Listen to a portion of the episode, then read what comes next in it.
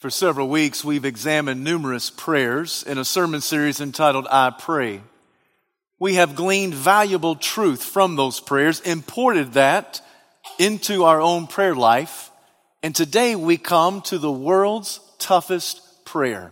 It's found on the lips of Jesus. It ought to be found on the lips of all of Christ's followers. This morning, I invite you to take your Bible and turn to the Gospel according to Matthew, chapter 26. I'll be reading verses 36 to 46. Once you've found your place in sacred scripture, please stand out of reverence to the public reading of God's holy word. Matthew chapter 26, let's begin at verse 36. Then Jesus went with his disciples to a place called Gethsemane, and he said to them, Sit here while I go over there and pray. He took Peter and the two sons of Zebedee along with him. He began to be sorrowful and troubled. Then he said to them, My soul is overwhelmed with sorrow to the point of death. Stay here. Keep watch with me. Going a little farther, he fell with his face to the ground and he prayed, My father, if it is possible, May this cup be taken from me. Yet not as I will, but as you will.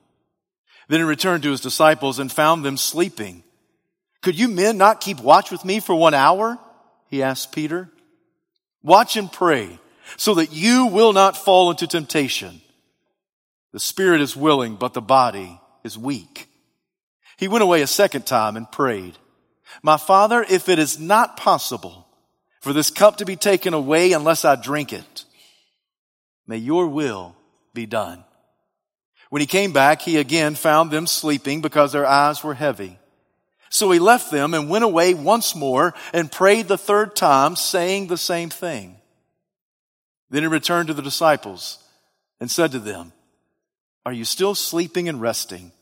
Look, the hour is near, and the Son of Man is betrayed into the hands of sinners. Arise, let us go, for here comes my betrayer.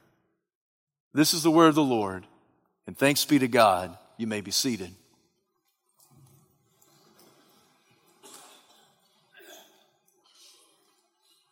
Allow me to set the stage for our story. Jesus had already entered Jerusalem on Palm Sunday to the triumphant applause of the crowd who shouted, Hosanna, blessed is he who comes in the name of the Lord. Judas had already agreed to betray Jesus for 30 pieces of silver in accordance with the prophet Zechariah. The disciples had already secured the upper room, made all the proper preparations needed for Passover. Jesus had already presided over the Passover instituted what you and I call the Lord's Supper, identified Judas as the betrayer, and foretold that all the disciples would fall away on this night on account of him. As the evening unfolds, the drama intensifies. Jesus takes his disciples outside the city gates. They enter into the Garden of Gethsemane there at the Mount of Olives. Jesus says to them, Stay here while I'll go over there and pray. He takes the inner circle with him, Peter, James, and John. And Matthew says that they go a little bit farther and Jesus is full of sorrow and troubled. He has a deeper sorrow than he's ever experienced before. This sorrow is deeper, it's more profound than even when he stood at the tomb of his best friend Lazarus. This is a deeper sorrow than Jesus experienced just a few days earlier before he triumphantly entered the capital city of Jerusalem. And looking over that sacred city, Jesus said, Oh, Jerusalem, Jerusalem, how I long to gather you as a hen gathers chicks. But you were not willing. This is a profound sorrow. The word actually means to be crushed with anguish. For Jesus to say that he is troubled, it's a word that means that he has experiencing terrible misery. Jesus is sad. He is sorrowful. He is overwhelmed. He is devastated. He is grieving. He's full of anguish. He's in terrible misery. He is stressed out. Some have even said that at this moment, Jesus is about to have an anxiety attack.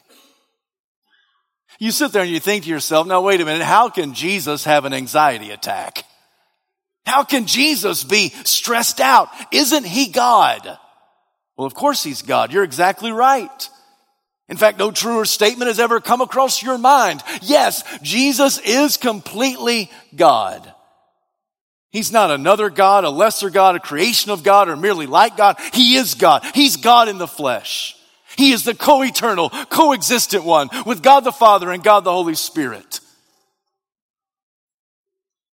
But while Jesus is completely God, He's also completely human.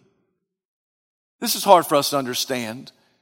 It's not that Jesus is a 50-50 split between his deity and his humanity. It's not that he's a 60-40, 80-20 version of either way. No, he's 100% God and 100% human. To say that Jesus is completely human is to say he knows what it feels like to be tired. He knows what it is to be hungry. He knows what it is to be sad. He knows what it is to be overwhelmed with grief. And he even knows what it is to be stressed out. In this moment, Jesus is enormously stressed on the verge of an anxiety attack. He is full of sorrow. He's full of trouble. It is Dr. Luke who tells us that Jesus goes a stone's throw away from them and he kneels down to pray. Matthew says that he fell with his face to the ground and prayed. When you put those two portraits together, what Luke says and what Matthew says, you find that Jesus collapses under the weight of stress. At first he goes and he kneels in prayer and then he's so overwhelmed that that kneeling becomes a collapsing and he's collapsed there uh, face down on the ground and he's just crying out unto the Lord. It is also Luke who is a doctor by trade who tells us that Jesus sweat drops of blood. And those sweat drops of blood fell to the ground. The medical condition is called hematidrosis. Even doctors today will affirm that while it is uncommon, it is quite possible for somebody to be so overwhelmed with stress that the capillaries, usually in the face and forehead region, they begin to swell and burst. What's secreted through the sweat glands is a mixture of blood and sweat. So what Luke identifies as something that actually could happen when someone is so overwhelmed with stress and grief and sadness and sweat drops of blood falling to the ground. You and I know a thing about stress, don't we? We know what it is to be stressed out. We get stressed out because of family and finances. We get stressed out because of problems and responsibilities. We get stressed out because of deadlines at work. We get stressed out because unexpected car repairs and very untimely furnaces that go out at your house. I mean, we get stressed out because of things that just go wrong at the drop of a hat. We get stressed out because of our marriage and our children and our workplace and our friendships. We get stressed out over a host of things. But I dare say that none of us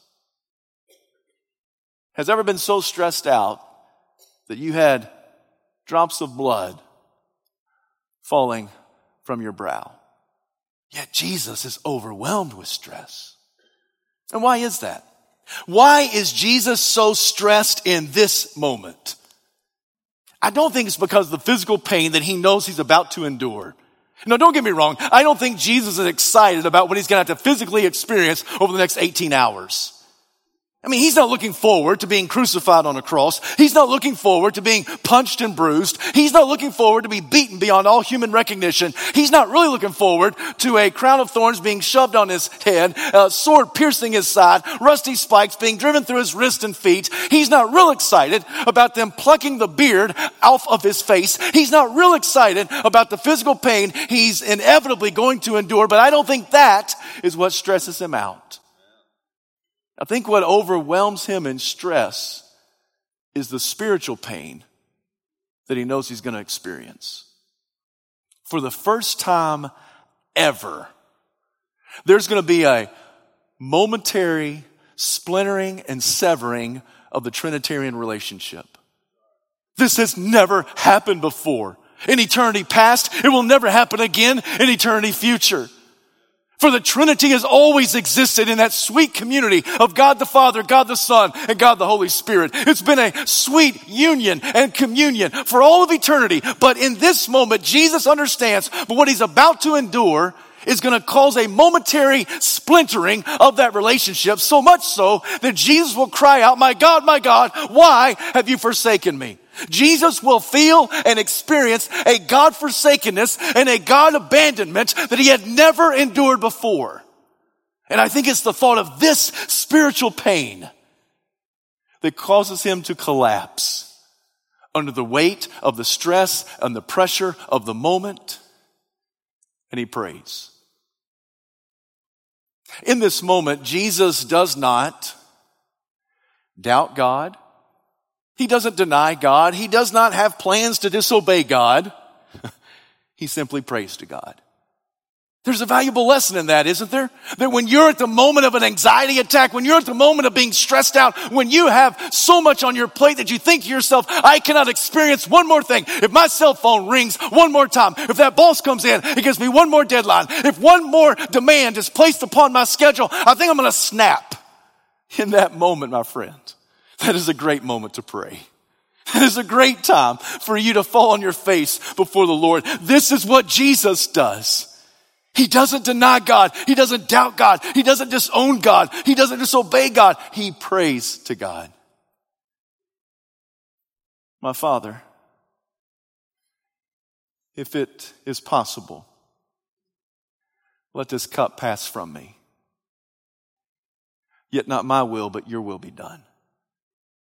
This morning, I want you to notice two characteristics of that prayer. First, I want you to take note of the raw sincerity of Jesus. Father, if it's possible, take this cup from me. But the second thing I want you to note is the radical submission of Christ. Yet not my will, but your will be done. I want to submit to you this morning that this is Christian prayer. That this prayer of Christ is an example of what Christian prayer is all about. For Christian prayer is permeated with raw sincerity and is punctuated with radical submission.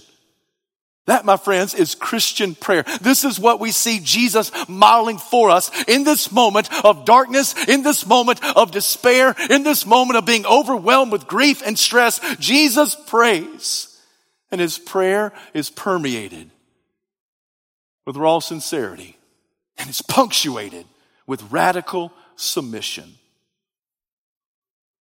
Father, if it's possible, take this cup from me.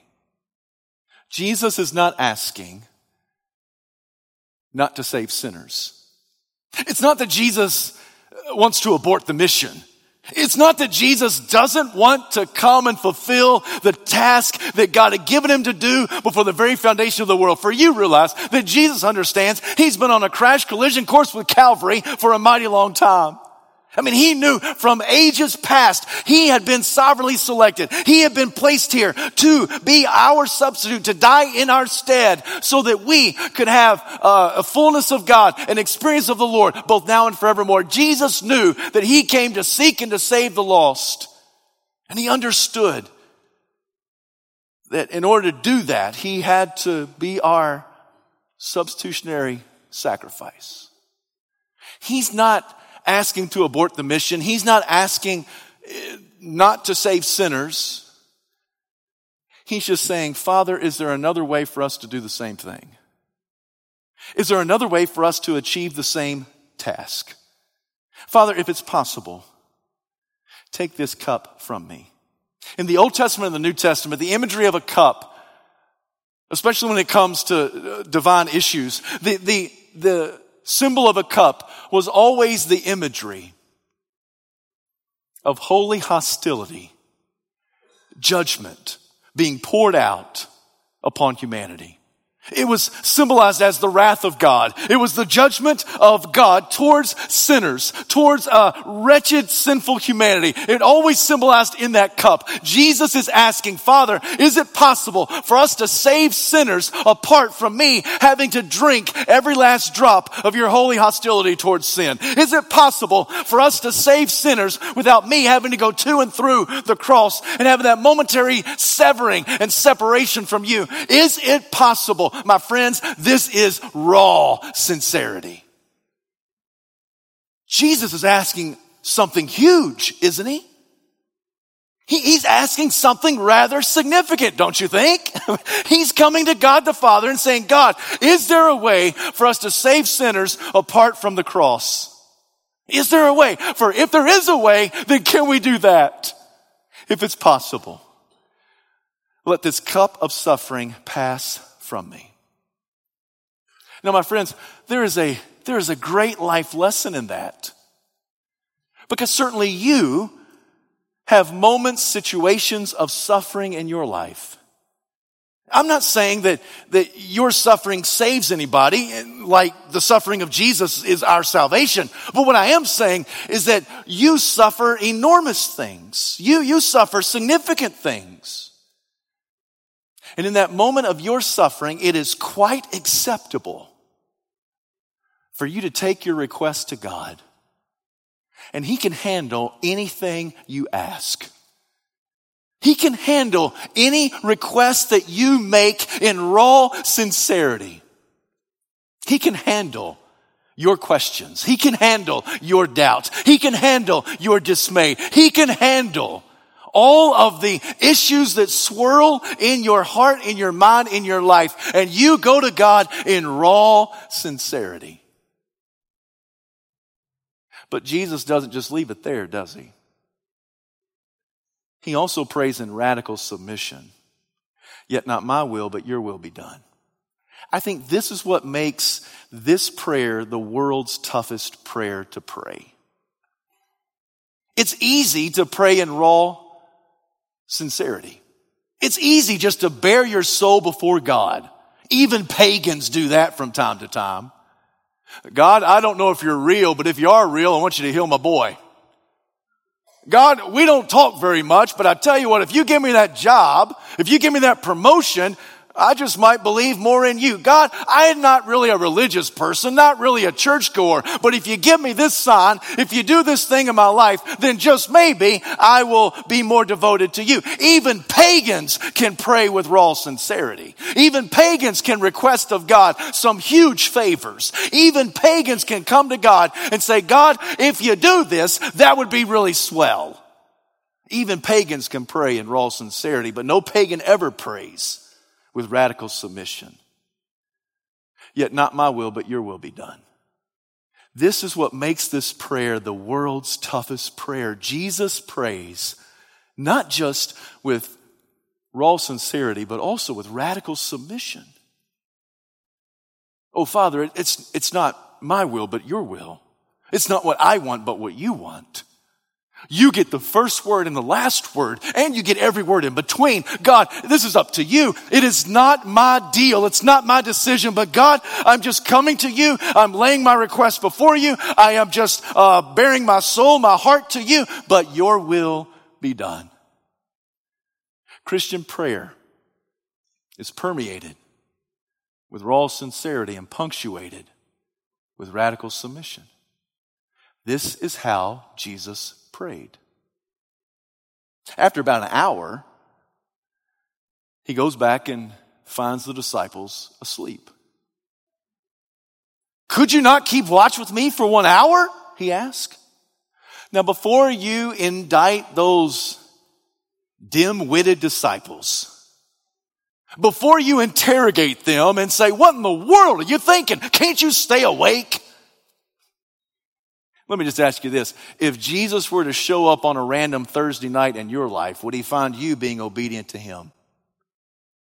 This is a Thursday of Holy Week. And if Jesus were to show up on any Thursday in your life, would he find you being obedient to him? It's not that the disciples are sinning, they're just sleeping. And after all, it's late. It's late at night. Everybody else is asleep. The disciples ought to be asleep. Jesus ought to be asleep. And they just got done with the biggest meal they ever eat every year. It's the Passover. This is a huge meal. And what happens to men late at night with a full stomach? They go to sleep, don't they? Right? So before we interrogate those disciples and before we indict them, maybe we should identify with them. For maybe there are times that Jesus shows up on a random Thursday in your life and he may find you asleep. He may find you disobedient to him. Jesus says to Peter, especially, keep watch. Watch and pray so that you will not enter into temptation. Oh boy, what a great life lesson is that! That if you want to be strong in temptation, you better be strong in prayer. If you want to be strong enough to withhold temptation and withstand temptation, then you need to be strong in prayer. Jesus knows what Peter is about to experience. He's already predicted, Peter, before the rooster crows, you'll deny me three times. You'll disown me. You'll act as if you never met me before. And Peter, the only way you're going to be able to stand against it is to pray. Friends, if that's true for Peter, it's also true for you and me, right? So keep watch and pray. The spirit is willing, but the old flesh is weak. So Jesus goes back to pray a second time. Father, if it's not possible for this cup to be taken from me, your will be done. Did you hear the subtle difference between the first prayer and the second prayer? The first is a raw request. Uh, Lord, if it's possible, let this cup be taken from me. Apparently, within that hour of prayer, God the Father gave God the Son the answer. It's not possible. It's not possible for this cup to be taken from you. You know, sometimes when you pray to God, God gives you the answer. He may say yes, He may say no, He may say wait, but He always answers your prayers. And how do you handle it when God tells you no? You ask for something, you request it of God, and God says no. Here, God the Father said to God the Son, no, it is not possible. It's not possible. Jesus asked, if it's possible, let this cup be taken from me. The second prayer, if it's not possible, once again, your will be done. My friend, how do you handle it when God tells you no? Jesus could have handled it in many ways. He could have said, listen, Father, if you're not going to give me the answer I want, I'm out. Forget it. I know I was created for this, but I'm not going to do it. If you don't give me my demands, I'm walking away. He could have responded that way. Now, some of you are smirking on your face because you think, no, Jesus would never do that. But some of us do that, don't we? We say, God, this is what I want. If it's possible, take away my suffering. If it's possible, take away my sadness. If it's possible, take away the pain that I'm experiencing. And God may just tell you, no, it's not possible. How do you handle it when God tells you no? You know, our children don't like us to tell them no. We don't like our bosses to tell us no. We've got this great idea, right? And we go in and we uh, throw the idea to our boss and our boss says, no, can't do it. What? We, our children come to us and say, Dad, Mom, can I do this? You say, No, can't do it. What? If we don't like it when parents say no, if we don't like it when the boss says no, we probably don't like it when God says no. So how do you handle it when God tells you no? I'll tell you what Jesus did. Jesus said for a second time, your will be done. Jesus prayed a second time, your will be done. If it's not possible, for this cup to be taken from me, your will be done. Now, why does Jesus have to pray that a second time? He is God for crying out loud. He's the God man. The Christ child is the God man. Why in the world does Jesus have to pray again, your will be done? Let me give you my answer. I think that Jesus is furrowing faithfulness into his spirit. He says the first time, not my will, but your will be done. He has to say a second time, not my will, but your will be done. He will say a third time, not my will, but your will be done. What is he doing? He is furrowing faithfulness into his spirit. He is drilling it down deep. And if Jesus has to do that, how much more do we have to do that? My friend, it is good to pray with raw sincerity.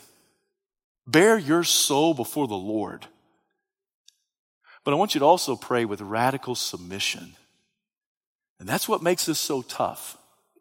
And I suggest to you that like Jesus, you've got to furrow faithfulness inside of yourself. And one of the ways you and I can do that is that we repeat to ourselves and repeat to God, not my will, but your will be done. Not my will, but your will be done. Not my will, but your will be done. Not what I want, but what you want. Your ways are higher than my ways. Your thoughts are better than my thoughts. So I am not God, you are.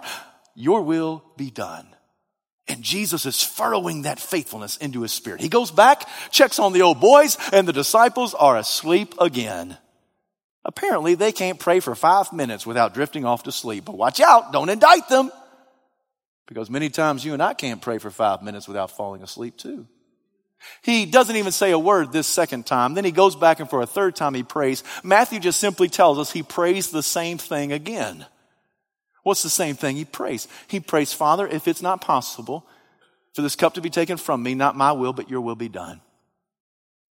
On three occasions, he prays with raw sincerity and with radical submission. After praying a third time, he goes back and once again he finds those disciples asleep. He says, Arise, let us go, for here comes my betrayer. Jesus entered the garden that night in despair. And he walked out of that garden that night in determination. Nothing was going to stop him. Nothing was going to derail him. He walked in and he had a big request of God. But on three occasions, he said to the Father, Not my will, but your will be done. He got the answer. Maybe not the answer he was looking for, but he got the answer. And he had to drill that answer deep into his spirit. And he walked out of that garden that night and he was determined. Here comes my betrayer. It's going to go exactly the way God has for it to go. Here I am, God. I'll do whatever you want me to do. And he walks out in determination. I heard a preacher say one time that sometimes we think prayer is simply a stick, and God is a pinata. And we just whack God with a stick of prayer. And we think that if we whack him hard enough, goodies from heaven will fall from the sky. Well, my friends, this is not how Jesus prays. It's not how Jesus uses prayer. No, Jesus prays, and in this prayer of Matthew 26, his prayer is permeated with raw sincerity and it's punctuated with radical submission. So, what does that look like in your life? What does that look like in my life? It could be like that single woman who desperately wants to find Mr. Right, but he seems nowhere to be found. So she goes to God in prayer. She says, God, I really want to find the man that you've created for me. I want to get married. I want to have children, want us to grow old together. I want us to model what it looks like to be a godly guy and a godly gal in this culture that is so confused about what marriage ought to be. Oh God, please. I want to find Mr. Right. But Lord, if it's your will for me to remain single for the rest of my life, your will be done. It's not my desire. My desire is to get married, but your will be done. Do you hear the raw sincerity?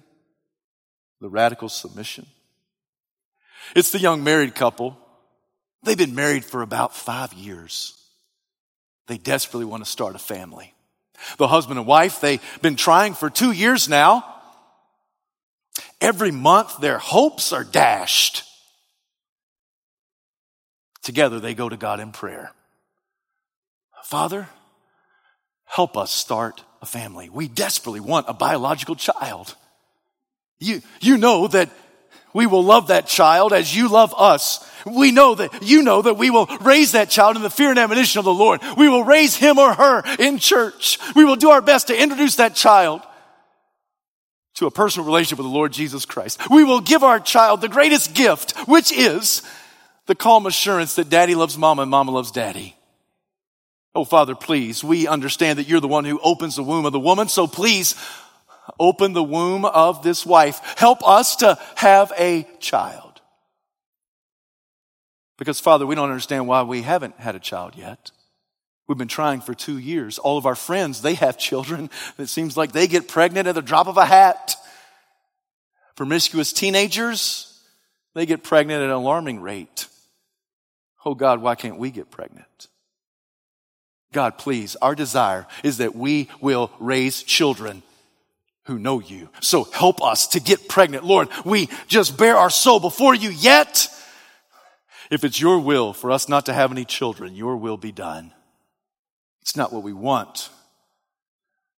But if it's what you want, your will be done. If you don't want us to have any children that look up and biologically call us mom and dad, then maybe you'll open the door for adoption. Maybe, maybe you'll just tell us to pour into the children and students in our faith family. But regardless, your will be done. Do you hear the prayer that has raw sincerity and it's punctuated with radical submission? It's the prayer of the cancer patient who says, Lord, I'm too young to die of leukemia. And I know you're able to do immeasurably more than I could ever ask, think, or imagine. And I'm just asking you to heal my body. And, and I'm asking that, that you touch me in such a way and you'll get all the glory. In fact, I'll tell everybody that this test is part of my testimony and that you, oh God, you are the one who has healed my body. Please, Lord, act in such a way that you receive glory and honor. Heal my cancer ridden body.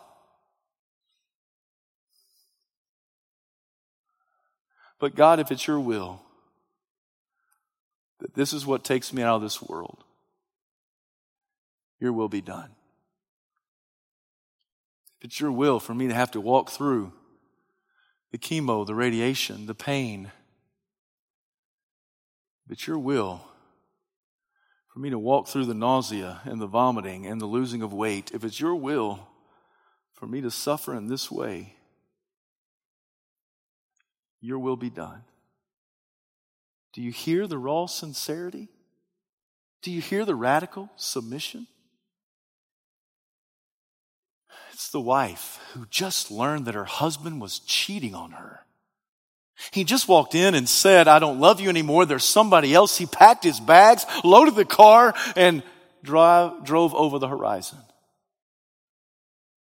This woman begins to pray. Lord, I, I, I don't know what to say. I didn't see this coming. I didn't know this was happening. Lord, I don't know if I want to kill him or keep him. Lord, I, I don't know if I can live with him, and I'm not real sure I can live without him. I feel so betrayed. I feel so violated. God, I, I feel so, so sad, so overwhelmed. God, I don't know. I'm just a mess. I don't know even what to pray for. I, am just going to pray that your will be done. I don't know what that means. Oh, whatever's going to bring you the most glory, whether that's a, a, reconciliation or whether it's divorce, I don't know. Because I, I know that every time a Christian gets divorced, it says to the watching world that grace doesn't work. But Lord, I also know that you have given me permission to, to, to divorce this deadbeat because of what he just did to me. Oh Lord, I don't know what to do. Lord, I just, I just pray your will be done whatever's going to bring you the most glory. Friends, do you, do you hear the raw sincerity that's punctuated with radical submission? It's the man at work says, God, I need this promotion. You know and I know I can do the job. And you know and I know that my family needs the money. I'm more qualified than any applicant that's applied for this job. Oh God, you know that I need it. And if I don't get this, then the unemployment line could be right around the corner. So God, please give me this job. But Father, if it means that me having this job is going to take me away from you, then I don't want it. If it means this job is going to take me away from church, then I don't want it. If this job means it's going to take me away from my family, then I don't want it. So your will be done. Whatever you want, your will be done. Once again, it's prayer that is permeated with raw sincerity and punctuated with radical submission. A life of following the Lord may not always make you happy, but it will make you holy. A life of following the Lord may not be carefree, but it will always be Christ like. You follow Christ, it may not have the absence of suffering, but it will be accompanied by the Savior. See, God may not keep you from it, but He will keep you through it.